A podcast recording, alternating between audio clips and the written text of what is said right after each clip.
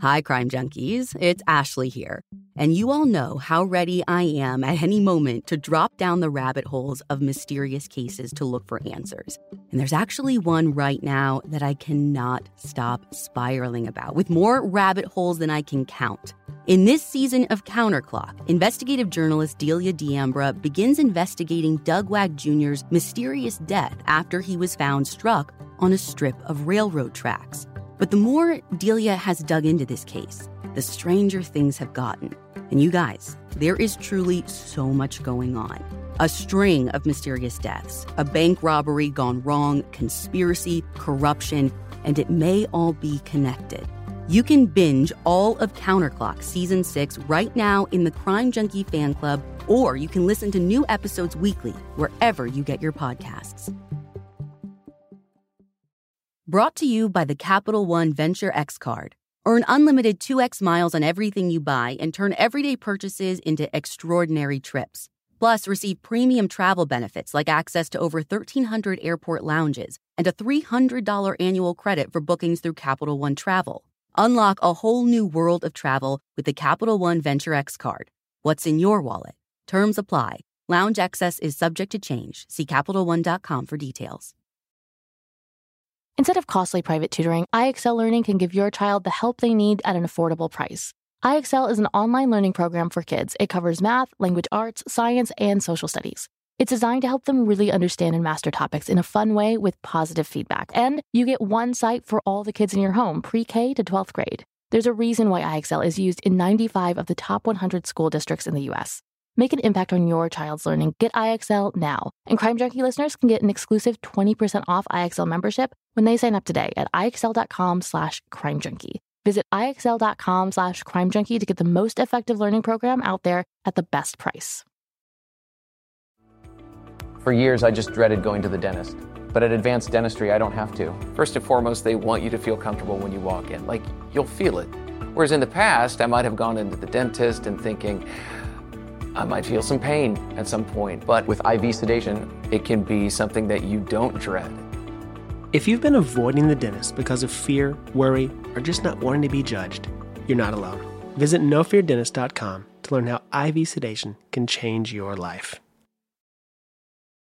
Hi, Crime Junkies. I'm your host, Ashley Flowers. And I'm Britt. And the story I've got for you today is, in many ways, really familiar. It's a story about missing women, marginalized victims, police and politicians who look the other way, and at the center of it all, a man. A man whose violence against women grew out of the rejection he felt as a teenager. This is the story of the Butcher Baker of Alaska.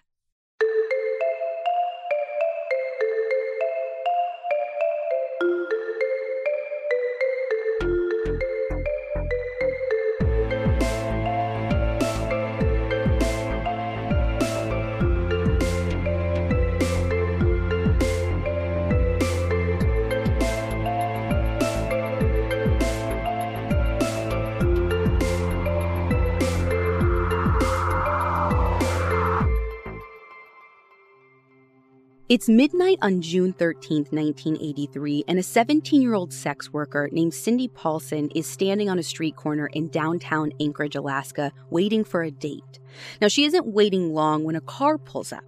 The man inside offers her $200, and Cindy agrees and climbs into the front seat. The guy seems shy and he's quiet, kind of unassuming, and they agree that they'll head to a nearby parking lot. When they get there, he shuts off the engine and Cindy begins. The guy is kind of playing with her hair and with her jewelry around her neck. And then, based on Cindy's own account of her story on author Leland Hale's blog, out of nowhere, this guy yanks her head up from the back of her hair. And as she gets her bearings, she blinks and realizes she is face to face with the barrel of a gun. The man tells her to keep quiet and that if she listens to what he says, he's not going to hurt her. Now, she's already in survival mode at this point, so she listens. The man drives her to a blue house not far away from where he parked and then drags her inside and down a set of stairs into a dark basement. The man sexually assaults Cindy before chaining her to a support beam while he sleeps on the couch for five hours. While he sleeps, Cindy looks around, basically memorizing her surroundings. There's a rack of clothing, a pool table, a foosball table, and there's a lot of hunting trophies, like literal heads of animals all over the walls. And there's a bearskin rug on the floor and a pile of wolf hides in the corner. It's obvious that this guy likes to kill things, and he's not shy about it. Eventually, when he wakes up, he finally lets Cindy get dressed and use the washroom. Now, she's obviously terrified and frankly is starting to wonder if she'll ever even make it out of here alive. And her fear of being stuck with this man spikes when he says, You know what? Before I let you go, there's one more place I want to take you to. I want you to see my cabin, just real quick, and then I'll bring you back and let you go. According to Bernard Duclos' book, Fair Game, the man tells Cindy that they can only get to his cabin by air, and he has a plane. But in the back of her mind, Cindy is thinking, if I get onto that plane, I'm never coming back. So up until this point, Cindy has listened to every word this guy said. But this has already been the worst night of her life, and she knows it's not going to get better from here. So when he's busy loading the plane, she makes a run for it, jumping out of the door and sprinting toward the highway. The man hears her and he begins to chase, like he is right behind her, so close that she can hear him closing in. But Cindy is quite literally running for her life at this point, and by some kind of miracle, she's able to flag down a passing truck. Now, she is still handcuffed, half naked and barefoot in the gravel, and completely hysterical when she climbs into this truck and asks the driver to hurry up and get her to the Big Timber Motel. Wait, a hotel, not the police station? That's what the trucker said too. He's like, you know, shouldn't we go to the police first? But right. she says, no, take me to Big Timber Motel. That's where my boyfriend is. So he does, or at least close to it. But the moment the young woman is out of his cab, he is driving to the nearest phone to call Anchorage PD. Because even though she didn't want to go, he knows something is up. Like something is wrong here. He literally mm-hmm. saw the man chasing her with his own eyes, and he wants to report it. That call to Anchorage PD comes into Officer Greg Baker, who tracks Cindy down, upset and alone at the motel. She was still handcuffed when he finds her, still half naked, still hysterical, and the boyfriend that she was planning to meet, actually her pimp, not her boyfriend, though she uses the term interchangeably, this guy wasn't around because he was out actually looking to find a way to get her out of those handcuffs. Officer Baker uses a master key to get them off of her, and that makes a huge difference in Cindy's mental state. Finally, she's able to speak to him, and when she does, she describes in detail everything that happened to her the man and what he looked like, what he sounded like, his vehicle, plane, what he was wearing, what his house looked like, what he did. I mean, everything in excruciating detail. And I mean, there was so much detail, right down to this guy's crooked front teeth, his acne scars, and the stutter that she tells him this guy had. Officer Baker takes Cindy to the hospital for a physical exam and a rape kit.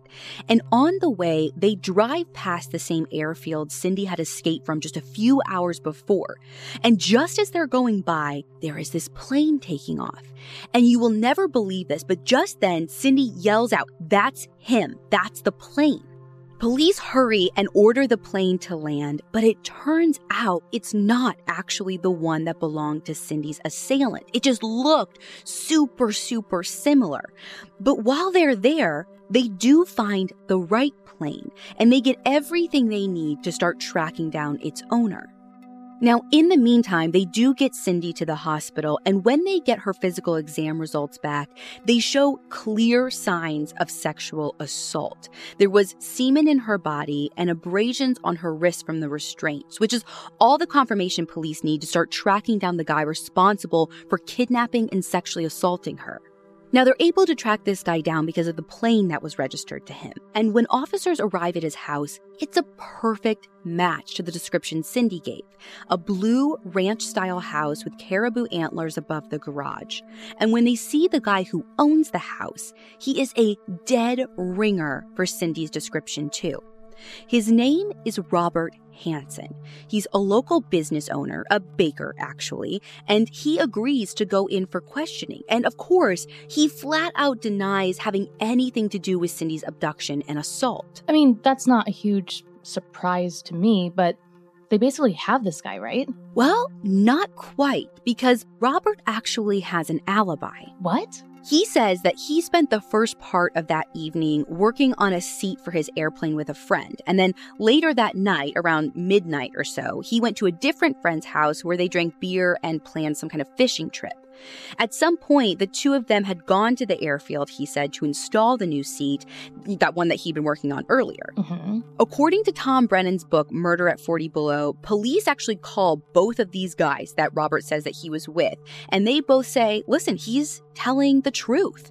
And the thing about these guys, I mean, not only his two alibi witnesses, but Robert himself, they're all well known, respected men with solid reputations within the community. So, someone that you would trust with an alibi. Yeah, and, and they don't just support Robert's alibi, they also support his character. They say he's a husband, a father, again, this respectable businessman who Mhm. owns and operates a successful bakery in town. Not to mention, he's got a house, he's got several vehicles, this airplane. Like, he's someone that people look up to, someone that they would want to be. And to top it all off, Robert even consents to a search of his property, too, just to prove you have the wrong guy. When police do the search, they look at his car first. Not only is it the same make, model, and color Cindy described, but she also gave them details of inside the car, right down to candy wrappers on the seat. And when they look at it, it's all there. And the house is the same thing. Cindy described this house to a T, but no matter how well she described it, police find no physical evidence. I mean, they're looking for the ropes, the chains Right. that he would have used on her. And there is a support pillar there, yes, but there's nothing on it or around it that she could have been chained to the way she described. They did find several firearms in the home, which is almost to be expected for someone who hunts all the time, like he clearly does. But Cindy had described the gun that she said had been pulled on her as a 357 Magnum with a wooden handle, and that wasn't one of the weapons that police found inside his house. At this point, there's a bit of divide among police. Officer Baker, who met Cindy, who heard her story firsthand, and the one who was with her during that physical exam, he believes that she's telling the truth. But the officer who just joined the case from the sexual assault division and their lieutenant, those two disagree. They're saying this isn't rape. They think it's just some kind of trick gone wrong. They say, you know what? We need to get Cindy down here for a polygraph, and that's going to clear this whole thing up. Wait, so they're trying to prove that she's making up her story. Pretty much. Like, they think there was some kind of dust up between Cindy and her John, like maybe over money or whatever. And now she's reporting a rape to get back at him, was their theory, it seems. Okay, so let me get this straight. The woman who was found handcuffed, half naked on the side of the road, the woman who has to be violated a second time by undergoing a physical exam and a rape kit, this is the person who's being polygraphed, not Robert. Right. But as backwards as this is, the officers reach out to Cindy to try and bring her back in a second time to be questioned, this time with a polygraph. But here's the thing when they go to look for her, they find out that Cindy is gone. The evidence keeps pouring in. At this point, the facts are undeniable. It's an open and shut case. Monopoly Go is the most fun you can have in a mobile game. Everyone is still talking about Monopoly Go for a good reason. It is an absolute hit. Millions of people pass Go every day because this game is always bringing something new to the table. Like countless crazy tournaments you can join with your friends as partners or teams, or timed events offering bonuses like massive multipliers or rent frenzies to help you get huge rewards. And there's so many rewards to discover. Rare stickers you can trade with friends to complete albums, delightful emojis to taunt people with when you raid their riches, unique playing pieces, and so much more. The verdict is in. With Monopoly Go, there's something new to discover every time you play. So don't miss out. Go download it now free on the App Store and Google Play. Looking to save on delivery? DashPass from DoorDash is your door to zero dollar delivery fees and savings you can't get anywhere else. DashPass is an exclusive membership from DoorDash that gets you unlimited zero dollar delivery fees on eligible orders and members only deals and discounts. Whether it's food from your favorite restaurants, groceries from across town, or anything in between, DashPass is the most affordable way to get everything you need delivered right to your door. DashPass basically pays for itself in two orders on average. Plus, DashPass gives you special access to exclusive promotions and menu items, all for only $9.99 a month. Get more from delivery for less with DashPass. $0 delivery fees and reduced service fees on eligible DoorDash orders. Sign up for DashPass today and get your first 30 days free if you're a new member. Subject to change, terms apply. Cindy Paulson and her pimp had both left town in a hurry when they found out police wanted Cindy back in for a polygraph. They don't want to get tied up with law enforcement since technically they are both breaking the law, and especially so since Cindy is technically a minor. Though I have to say, sadly, that doesn't seem to be that uncommon in Anchorage during this time and wasn't even really a thing that got pointed out a ton as I was doing my research. Like, it was clear she was only 17, but there isn't a lot of discussion about her and how she got in that situation. Was she trafficked? Was, you know, she's a minor. Right. It was like no one cared that she was a minor. Right. And, and honestly, I can't blame her for wanting to get the heck out of Dodge. I mean, Yeah. whether she realized it or not, clearly they were looking at her like it was her fault or she was lying. And I'm sorry, but f- that. I'd want no part of it either. Well, yeah, and I mean, here's the thing. It was even worse back in the 80s when we're talking about. Like, I know we still have a long way to go with how marginalized groups like sex workers are treated, but back then it was somehow even, worse. worse. Yeah. Yeah, like it wasn't uncommon for people to think that it can't even be rape if the woman is a sex worker, which seems so absolutely bananas today, but back then it kind of was very common. It was the norm. It was Yeah. totally the common thought.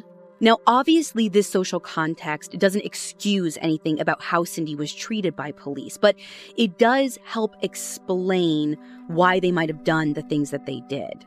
And don't forget, Robert's alibi was backed up by not one, but two other Mhm. people, two well respected people.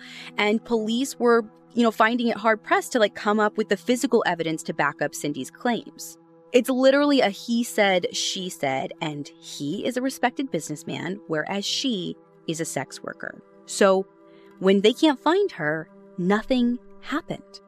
The district attorney decides not to pursue charges because of the lack of evidence, and the investigators with the Anchorage PD just drop the case. But they don't completely shut the door just yet. Because, you see, Robert Hansen isn't as squeaky clean as his friends made him out to be. This guy has a reputation. In his book, Murder at 40 Below, Tom Brennan says police in the area know him well enough to have a nickname for him Bad Bob the Baker. According to an article by Laurel Andrews and Kyle Hopkins for the Anchorage Daily News, Robert was accused of rape in 1971, 12 years before Cindy Paulson told her story. And at that time, he was actually awaiting trial for charges of attempted kidnapping. And that was a whole separate incident. Wait, what? And they knew about this when 17 year old Cindy is found half naked, traumatized, and in handcuffs? You better believe it. And none of this made law enforcement think, hey, maybe we should take a better look at this guy, even though his two friends were like, oh yeah, he's fine, he's cool. Because what that says to me is he's done this exact same thing before Yeah, yeah, exactly. kidnapping and sexual assault. And not like he's rumored to have done it. Some people say that he may have participated in the past. Like he's been charged and convicted and served time. It blows my mind because yeah, this they didn't find this out like way later when Cindy was gone. They knew who this guy was. It was already on the known books. to them. Yeah. According to Butcher Baker by Walter Gilmour and Leland Hale, Robert ended up cutting a deal with the DA, who actually dropped the attempted kidnapping charges if he pled no contest to the sexual assault. And basically, in the end, according to Alaska court records, he only spent six months in jail before being transferred to a halfway house and a work release program. But here is the crazy part to me that wasn't even the beginning. His first conviction was in his hometown in Iowa for, and I quote, willfully and maliciously setting fire to and burning a motor vehicle. End quote. So, basically arson. Yeah, he served 23 months for that before being paroled, and his most recent conviction was related to theft. He actually attempted to steal a power saw from a department store. So, like we said, this guy is known to police. So, instead of like completing the file and putting it away and moving on, what Anchorage PD do is they actually send Cindy's file over to the Alaska State Troopers who were investigating a series of murders in Anchorage. All women, many of them involved in sex work. So, like, something had to have made them suspect this guy more than just thinking he, you know, he might have been involved in Cindy's. Like, mm-hmm. I don't know if it was the guy who initially interviewed her. I don't know if collectively they decided to do this, but like, they knew something was wrong, right? And they knew that there was this other, bigger case going on. So, in the 1970s and 80s, Alaska was in the midst of a major oil boom, and it drew people in from all over the country, especially young women and even girls like Cindy looking for easy money or a fresh start. They were being actively recruited and told that they could make up to $500 a day dancing. So, a lot of women came to Alaska during that time, but a lot of them didn't often stay long in the area. I mean, it was very much a transient population, which is why when someone disappeared, it often went unnoticed or at least unreported. But by the early 80s, police were noticing a pattern. A woman, often a topless dancer, as they are called in most of the sources that I've consulted for this episode, or even a sex worker, would be offered a generous sum of money for some kind of innocuous act, like taking photos or even just having lunch. But then she would just never come back from the date. Eventually, she'd be reported missing by family or friends, but that's kind of it. There'd be no sign of her at all. And this was happening over and over again. Were the police investigating these disappearances back then? Well, that's part of the issue here. I wasn't able to find much information about any kind of investigations because, like I said, I don't really think they were getting a lot of attention. So, even if some of the small things were being done by police, it wasn't getting picked up by the press. And there's actually a paragraph in Tom Brennan's book that explains this, I think, really well. And Britt, I'd love for you to read like directly from that excerpt. Sure thing. The quote says Police were not alarmed when dancers went missing from 4th Avenue. Vanished girls could either be good news or bad news, depending on where they went and how. Worst case, it could mean that a girl had overdosed on drugs. If not found sooner, her body would turn up when the snow melted. If a dancer died, it was sad but not surprising. After all, they lived high risk lives. The thing about living on the edge is that sometimes you fell, or were pushed over that edge. End quote. Man, that quote is just really kind of devastating. Like, no one really cared. Well, and I think that's part of the thing, right? Like, it seemed almost like this inevitable thing within the community. Like these girls were disposable. Yeah, and it was just kind of accepted, is what it seems like. But then, in the summer of 1980, a woman's skeleton was found buried in a shallow grave in Eklutna, Police weren't able to identify her at the time, and honestly, to this day, she still doesn't have a name. They call her Eklutna Annie. But I think having more than just a missing person, having an actual skeleton, started to alert people that something was wrong. This isn't something we should accept. Later that same year, the body of Joanne Messina was found partially buried in a gravel pit, badly decomposed and picked apart by animals. Now, During this time and after, women continued to disappear. Some were reported missing, others flew entirely under the radar. But it wasn't until September 1982 when two off duty officers found the remains of a woman named Sherry Morrow. She was a dancer from a local nightclub, and they found her half buried in a sandbar in the Knik River. And that's when things started to really come together for police. Sherry had been murdered. It was clear. And at her gravesite, police found a bullet casing and an ace bandage, the kind you would use to like wrap a sprained ankle. According to Butcher Baker, there were seven murdered women in total in the unofficial list created by a cop named Glenn Flothe.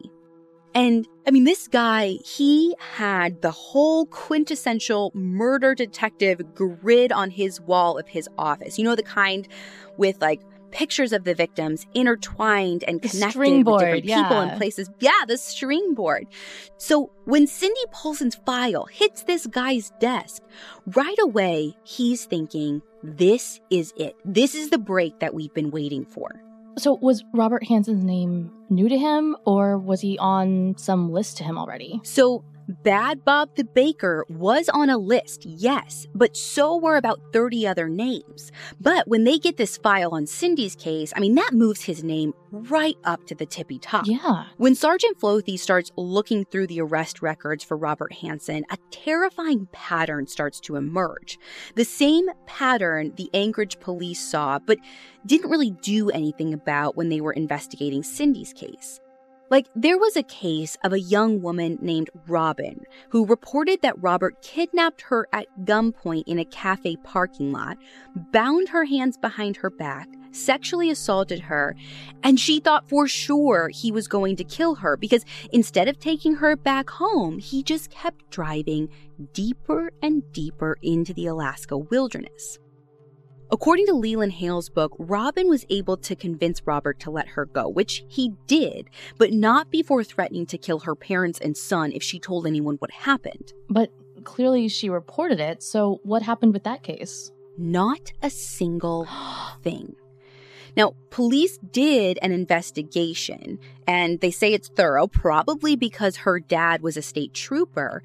But in the end, the DA decided not to pursue charges. Basically, he just made a deal with Robert instead. Looking at his file, he was accused of yet another kidnapping back in 1979, and that victim was also able to escape, barely. She ran from Robert's camper, stark naked, to the nearest house, and again, police investigated that one too. But again, nothing happened. Wait, are are you kidding me? No, nothing happened. That is so like I can't even think of a better word other than frustrating or infuriating. And it only brings me to the question of were these victims or potential victims all sex workers? And is that the reason that maybe the DA didn't want to pursue or like charges? Yeah, I mean, knowing how they viewed sex workers in this time, Right. yeah, it's a big part of it. But unlike the DA, Sergeant Flothe knows in his gut that Robert Hansen is his guy. He had access to the victims. His airplane gave him access to the murder sites. He was a marksman and an award winning hunter, so he had the skills too. And, I mean, we know he had a history of both kidnapping and Right. sexual assault. So for Sergeant Flothe, like, this is a slam dunk. But here's the thing the DA doesn't agree. Not once, but twice, Flothe's request for a search warrant is denied. But instead of spinning his wheels, he decides to make a call. A call that gives him the insight he needs to take this case to the next level. Summer's almost here. Are you ready to throw open your windows or throw them away? If they're drafty, foggy, or impossible to open, talk to your friends at Window World. Window World specializes in home transformations with beautiful energy efficient windows, entry doors, and siding, featuring Energy Star certification and the Good Housekeeping seal. Call 1 800 Window World, schedule your free consultation, and tell them you heard it here on Crime Junkie. Window World, America's exterior remodeler. This podcast is brought to you by Squarespace. Spring is about fresh starts. That could mean starting a new venture or switching things up on your website. Squarespace is the all in one website platform for entrepreneurs to stand out and succeed online. Use Squarespace to design a website, engage with your audience, and sell anything from products to time all in one place. With the new guided design system, Squarespace Blueprint, you can select from curated layout and styling options to create a personalized website optimized for every device. Get your website discovered fast with integrated, optimized SEO tools. Plus, make checkout easy for customers with easy to use payment tools. Accept credit cards, PayPal, Apple Pay, and in certain countries, give customers the chance to buy now and pay later with Afterpay and ClearPay. Selling content on your website? Add a paywall to sell memberships or courses or sell downloadable files. Head to squarespace.com for a free trial, and when you're ready to launch, go to squarespace.com slash crimejunkie to save 10% off your first purchase of a website or domain. Sergeant Flothe knows he needs a more compelling argument for the DA if he's going to finally nail his suspect, Robert Hansen. So he reaches out to the FBI, and their behavioral science unit connects him with two agents, James Horn and John Douglas. Wait, like Mindhunter John Douglas? The very same. Now, the officers aren't told anything about the suspect, just the victims and the crime scene, so they can make a fresh assessment with like no bias. And the profile they come up with, Britt, like I just have to have you read it directly for us. Their analysis says, quote, the suspect is probably around 40 years of age, a thrill killer who may well be a stutterer. He's probably an upstanding and respected member of the community, a person who was rejected as a youth, and most likely of above average intelligence. And 5 will get you 10, he's been involved in arson, shoplifting, or both at one time or another. End quote. Ashley, that is uncanny. Isn't it? Again, without having seen anything about Robert Hansen, the thing that like chills me to my bone is when they said that he might very well be a stutterer. H- how would you even how do you decide that? How do you that? find that out or like decipher that just from like you said, it's nothing about him. It's just the crime scenes and the victim profiles. It's so spot on that it's creepy. Now, the other thing they tell Flothe is that their killer probably keeps a murder kit, like disguises and stuff like that, so he can be anonymous when he picks up women. And they say he probably keeps mementos from his victims, things like driver's license or clothing or jewelry, stuff like that. Like trophies. Exactly. But we know that they searched his house after Cindy's assault, and I assume they didn't turn up anything that they would consider a trophy or something left over from a crime that he committed. No, it didn't. But here's the thing is I'm not sure that they were really looking that hard or hard enough to find trophies if they were there. Mm-hmm. Because I mean during that search, really all they were doing, they weren't suspecting him of being a serial killer. They were just trying to back up the story Cindy told with evidence from the scene. So I don't think they're looking for random pieces of women's clothing or jewelry or whatever, or even if they found something that didn't belong to Cindy. Again, this guy's married. Like, I don't think they were going in with that mindset. And if they did see something like that, like I said, they probably just would have assumed it belonged to his wife. Right, right. But to your point, like that stuff would have been in his house at the time for sure. And if there is evidence of the murders in the house or somewhere, Flothe knows that he needs to get it now before Robert figures out what's going on and destroys it if it exists. So finally, in late October 1983, after months and months of crossing all the T's and dotting all the I's, police finally get their search warrants. When officers arrive at the Hansen house, Robert's wife, Darla, is there along with their two children and Robert's mother, who just kind of so happens to be in town for a visit. So when police tell them what's going on, they are, I mean, completely taken aback. Oh, I can't imagine. Yeah, have no idea what's going on. They seem totally shocked, but Darla cooperates. Like she's hustling her kids and her mother-in-law out of the house so they can get to work and they're not like having to be there in the middle of all of this.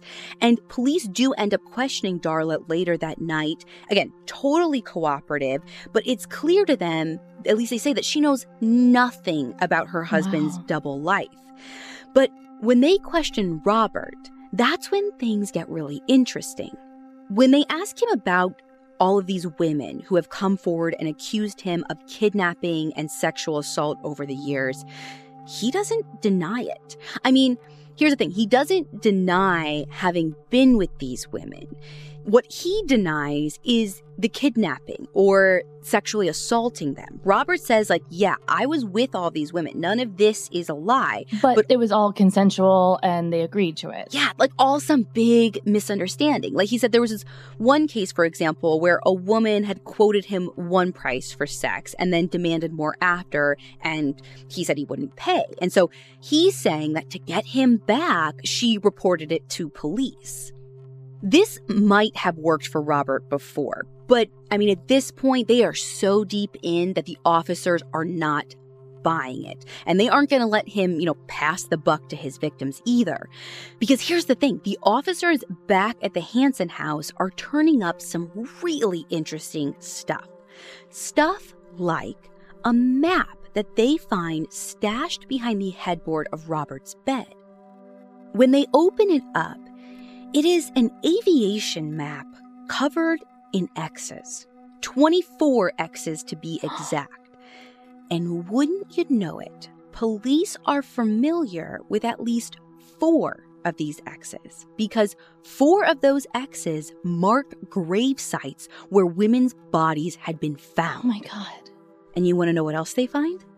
So, according to Tom Brennan's account of the story, this one cop searching the Hansen house was like crammed into the attic, literally going like inch by inch, pulling out insulation, not wanting to leave a single area untouched. And I mean, he's in there for hours. And eventually, in a hollowed out area in the very back corner, he finds exactly what they were looking for a stash of firearms, including the one very specific one that they've been looking for, the type that ties back to the murders. And with this, they also find a bag of women's jewelry. All of this is enough to place Robert under arrest, and for days, again, he's denying everything. But then, remember those two friends who were his alibi for the night that Cindy Paulson was kidnapped and raped? Yeah, who were like, yeah, we were with him the whole time. He's a great guy, whatever. Exactly. Well, once he's in police custody, they both come forward and say, oh, by the way, we were lying. Just like that? just like that. So apparently, police had chatted with these guys a couple of times before, thinking that they were probably covering for their friend, but their story was always staying the same. However, now that Robert's, you know, under arrest for murder, the whole bottom like, hey, maybe we should tell the truth now. Yeah, the whole bottom falls out of their story. Oh and it God. turns out that neither of those men was with Robert or anywhere near him that night. And like Cindy already knew, like we all obviously knew, he had no real alibi after all. With the evidence against him mounting, a grand jury charges Robert with first degree assault and kidnapping, theft, insurance fraud, and five firearms related offenses. Wait, insurance fraud? That and murder are very different things. Yeah, so this is like a total kind of side story here, but at one point, Robert had reported a bunch of things stolen, like valuable hunting trophies, like stuff like that. And he actually ended up submitting an insurance claim that was paid out. It was like $13,000 Oh, or wow. whatever. But when police were in Robert's house searching for stuff related to the murders of the women, They found everything that he'd submitted a claim for. yeah, wouldn't you know it? Like Oh half of the stuff that he said was stolen was back on the walls of his basement, like man cave. But yeah, to your point, it's not a murder charge yet, but it is enough to get him held in remand while he waits for trial, which is set for February of 1984. In the meantime, the Alaska State Troopers and the DA keep building their case against Robert. They confirm that four of the X's on Robert's map match four grave sites of murdered women. And they're able to match the jewelry from Robert's attic to another woman entirely, a missing woman. And the results come back from ballistics testing that confirms that the bullet casings found in their crime scenes out at the Knik River flats were fired by Robert's rifle. So the case against Robert is building. But before they even get a chance to take him to trial, they get a call from Robert's lawyer who says Robert is ready to talk. The living room is where you make some of life's most beautiful memories, but your sofa shouldn't be the one remembering them. Take it from someone who has made the mistake. And I should have freaking known better because in our very first house, we got a sectional from Ashley's store and it was amazing. So beautiful, withstood a lot. I mean, Chuck is absolutely invited on all the furniture, but you couldn't tell. And that couch, after years of service, then supported our lazy butts during COVID when we binge watched show after show after show. Not even so much as an indent in my favorite cushion. Long story short, when we moved houses, I was like, oh, I'll get a new couch. It costs more money. It must be better. No, I hate it. It looks like we've had it for a zillion years. Meanwhile, the Ashley couch is still thriving at my brother's place. And as if their stuff wasn't quality before, the new high performance furniture from Ashley Store is somehow even better. It's designed to withstand all the spills, slip ups, and muddy paws that come with the best parts of life. Listen, I have corrected all of my mistakes and we now have their new high performance durable furniture. I got it in this beautiful shade of blue. I got some chairs. Love them, love them, love them. So whether you're hosting and toasting or just enjoying furry friends, you can relax knowing you have the durability and convenience of Ashley Store's newest assortment of high performance furniture. Shop the life resistant high performance furniture in store or online at ashley.com. Ashley, for the love of home. Audible is the destination for thrilling audio entertainment with brand new releases and next listen recommendations. There's a story for every listener, from classic favorites to exclusive thrillers from best-selling authors. Elevate your heart rate with a pulse-pounding collection of thrillers you can't hear anywhere else, all brought to life with Premiere Audio. From eerie soundscapes to dynamic voice performances, you're guaranteed to be on the edge of your seat. With female writers and heroines, celebrity narration, multicast productions with immersive sound design, and traditional audiobooks, Audible has your thrill needs covered. Plus, with an Audible membership, get access to thousands of titles and the chance to discover new favorites and formats, like the exclusive Words and Music series or a podcast. And Audible members can choose one title a month to keep from the entire catalog. I'm a huge audiobook person and have used Audible for literally years now, and I'm kind of known for wanting to listen to a little bit of everything, but I'm about to go on a little trip and just downloaded One of the Good Guys by Araminta Hall. It's her newest thriller, and I can't wait to dive in. New Audible members can try Audible now for free for 30 days. Visit audible.com slash crimejunkie or text crimejunkie to 500 500. That's audible.com slash crime junkie or text crime junkie to 500 500 to try Audible free for 30 days. In mid February 1984, Robert Hansen's lawyers call the state troopers to say that their client is ready to talk. And boy, does he talk. He says he did have Cindy Paulson in his house, that he did chain her to the support beam in his basement and threaten her with a gun if she didn't comply. He says that stuff all happened. Uh, okay, but wait a second. The police searched his house back when Cindy first came forward, and there was zero evidence. Specifically, that even though the support beam that she described had been there, there was nothing on it that she could have been chained to, right? Well, right. So, but it turns out there's a reason that there was no sign of Cindy like or the assault in his house. So, according to the book Butcher Baker, after Cindy escapes from the airfield, I guess Robert had immediately raced back home to like hide all the evidence. Like he's stashing that gun in like the ceiling tiles Right. and he took out the bolt and chain out of the support beam. Oh. Like basically, I mean, like he knew that they were probably going to come to him. She saw his face, like she saw his car, she saw his plane, his Yeah. house. So he was like preemptively. That's why he was so willing to let them search his place because he knew. Because he knew it would be clean. exactly.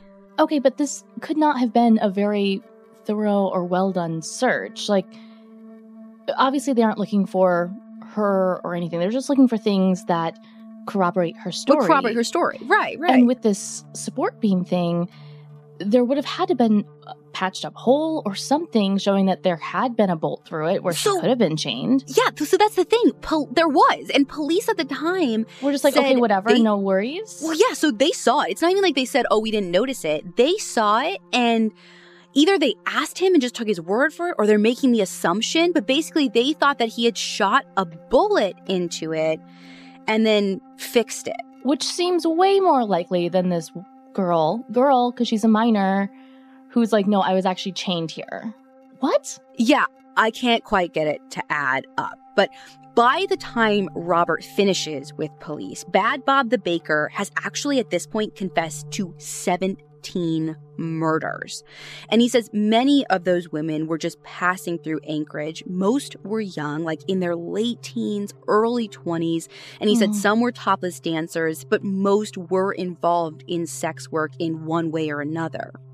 And he goes on to tell police that his MO was always the same find a woman, ask her on a date, or request her services as a John. Like, and just so you know, if you don't see a picture of this guy, he's kind of this like small guy, really unassuming. Remember, he speaks with a stutter, so no one finds him intimidating. Mhm. And once the women were in his car, he would cuff them and then drive them somewhere oh remote my where he would sexually assault them. And then he would tell them that he would let them go, but not until they took a trip to his cabin. Except for here's the thing Robert Hansen didn't have a cabin. What he had was an airplane and miles and miles of Alaskan wilderness.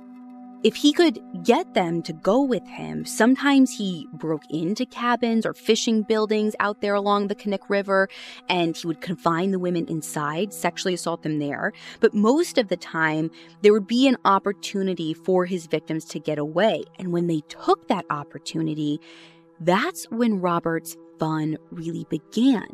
Because then, that's when the prize winning marksman did what he did best he hunted them Oh my God. the same way he hunted wolves and deer and caribou. Most of his victims died running from him, usually with a bullet to the back. During his confession, Robert opened up about what drove him to commit such senseless, heinous crimes. He said that he'd been rejected all of his life, especially as a young kid in high school with a face full of acne and this serious stutter. And he said, you know, kidnapping women, restraining women, assaulting women. That was how he was able to take some sort of control back. Well, and even the FBI profile mentioned that he likely experienced a lot of rejection in his youth and teen years. Right, right. And I think something that we have to mention is that rape is really about control at the very root of things. Not to Which mention is just what he said he wanted, right? Like- exactly, not to mention the hostility towards women, which is clear in this case. Well, yeah, and what's really interesting though about Robert, and I'm sure we've seen this in other offenders, is Robert wasn't hostile towards all women, just some mm. women. Some women, right? Yeah. As police sit in a room with this guy, going, you know, point by point through 12 years of kidnapping, sexual assault, and murder, it becomes clear to them that for Robert, there are two kinds of women. There's good women, like his wife and the wives of his friends, and then there were bad women who were to him topless dancers, sex workers. And so he treated the women that he thought were good with a great deal of respect. But then he treated these ones that he called bad as if they were less than. And for Robert, those women were expendable. You know, this reminds me so much of the Robert Pickton case. It does, yeah. You know, he was also known to talk about the idea that in his mind there were two different kinds of women, like you said, the good ones and the bad ones. And he only really targeted the quote unquote bad ones. Yeah, there are really a lot of similarities here. Pickton and Hansen were also both right under police's noses Yeah. the whole time, right? Like he, they were both on their radar. They were both on lists of suspects Mhm. well before they were Mhm. arrested and charged, which is also so upsetting because how many women could have been saved Right. if we wouldn't have continued like time after time to cut him deal after deal could some of these women still be alive? And you know, just something to like keep in mind during all of this, because I, I don't feel like we hear about this guy a lot. But This investigation into Robert Hansen was kind of unfolding in the wake of Ted Bundy's conviction in the late 70s and right at the tail end of the heyday of the American serial killer. I mean, you had Charles Manson, John Wayne Gacy, mm-hmm. the Zodiac killer. Yeah. I mean, so many around this time. And Robert Hansen, though not nearly as high profile as some of those men, belongs on this list too. I mean, he admitted to 17 murders, but police believe he's possibly responsible for many more. I mean, there were 24 X's on that map, right? Right. So back to the map, Police actually used that and they searched miles and miles of land in south central Alaska over the course of several weeks in like late April, early May 1984. And they, at one point, even took Robert out with them to show them where some of the grave sites were. And they needed him because each one of those X's represented about 10 square miles. Like, you know, this isn't just like, oh, it's by this tree. It's right. a huge area of land. And they thought that maybe he could help them narrow down their search. Eventually, on April 24th, investigators found the bodies of two women, Sue Luna and Malai Larsen, then, the next day, they found the remains of DeLynn Frey, and a day after that, they found the bodies of Teresa Watson and Angela Feddern. The last two sets of remains were found on April 29th and then May 9th. They found the bodies of Tamara Pederson and Lisa Futrell, respectively. None of these bodies were far from Robert's favorite hunting grounds near the Knik River. And like I said, Britt, I, I don't know about you, but Robert Hansen's name wasn't a name that I had ever really heard a ton about. Not in the way that we hear about those other people I mentioned Ted Bundy, John Wayne Gacy. Yeah. And there's probably a lot of reasons for that, but one of which I think is the victim profile. Mm. But I read in Bernard Duclos' book Fair Game that part of Robert's deal with the state was to limit the publicity around the case. And I mean, apparently he succeeded in that since even the picture that the press used of him when they reported on this was one from 1971, over 10 years before his arrest for murder. Oh, wow. Which honestly a little bit reminds me of the Israel Keyes case. Like, again, one of these killers we really didn't know about because there uh-huh. wasn't a ton of mm-hmm. publicity, but that was something that Israel Keyes wanted to make sure didn't happen when he talked to police. And it sounded like Robert Hansen had the same kind of mindset. I don't know if it was for his own preservation, if he actually cared about his kids and, and in the way that Israel Keyes said that was right. his reason. I don't know. Right.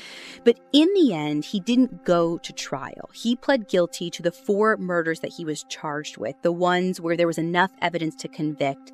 And he admitted to committing 13 more murders and at least 30 sexual assaults, though the DA didn't bring formal charges against him for those.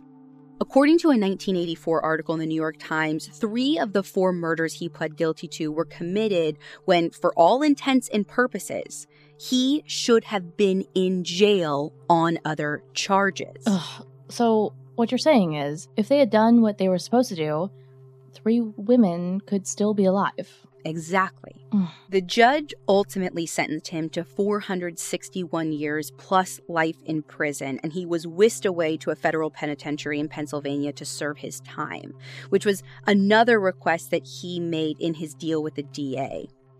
He ended up back in Alaska by 1988, first at the Lemon Creek Correctional Center in Juneau, but only until correctional officers found escape plans. After that, he went to Spring Creek, also in Alaska, which is where he served out the rest of his sentence. In 1990, his wife ended up filing for divorce before she and their two children packed their bags and left Alaska for good to escape the harassment that they all faced. Robert Christian Hansen died in August 2014 at 75 years old. And like Laurel Andrews and Kyle Hopkins said in the Anchorage Daily News, when he died, he took with him the true details of his crimes, his victims, how many, their names, and the locations of their bodies. When media reported on Robert's death, they reached out to Sergeant Flothe for comment, and he said, quote, On this day, we should only remember his victims and all of their families, and my heart goes out to them. As far as Hansen is concerned, this world is better without him. End quote.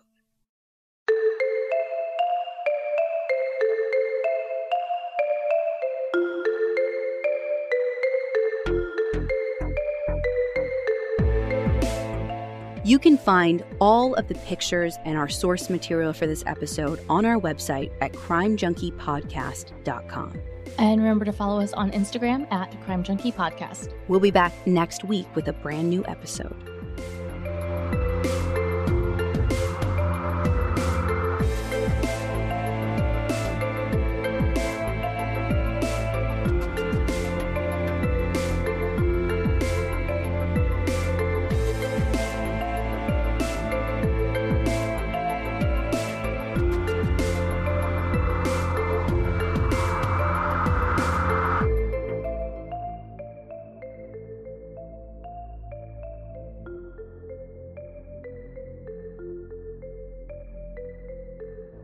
Crime Junkie is an audiochuck production. So, what do you think, Chuck? Do you approve?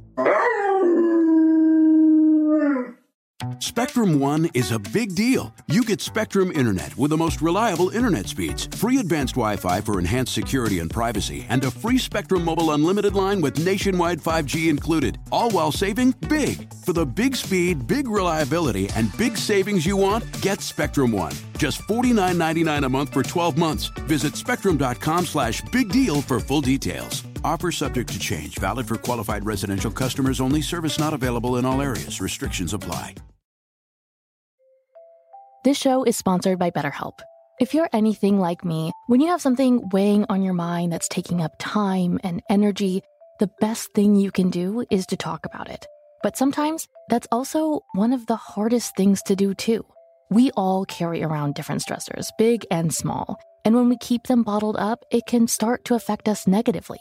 Therapy is a safe space to get things off your chest and to figure out how to work through whatever's weighing you down. If you're thinking of starting therapy, give BetterHelp a try. It's entirely online, designed to be convenient, flexible, and suited to your schedule. Just fill out a brief questionnaire to get matched with a licensed therapist and switch therapists at any time for no additional charge. Get it off your chest with BetterHelp. Visit betterhelp.com slash crimejunkie today to get 10% off your first month.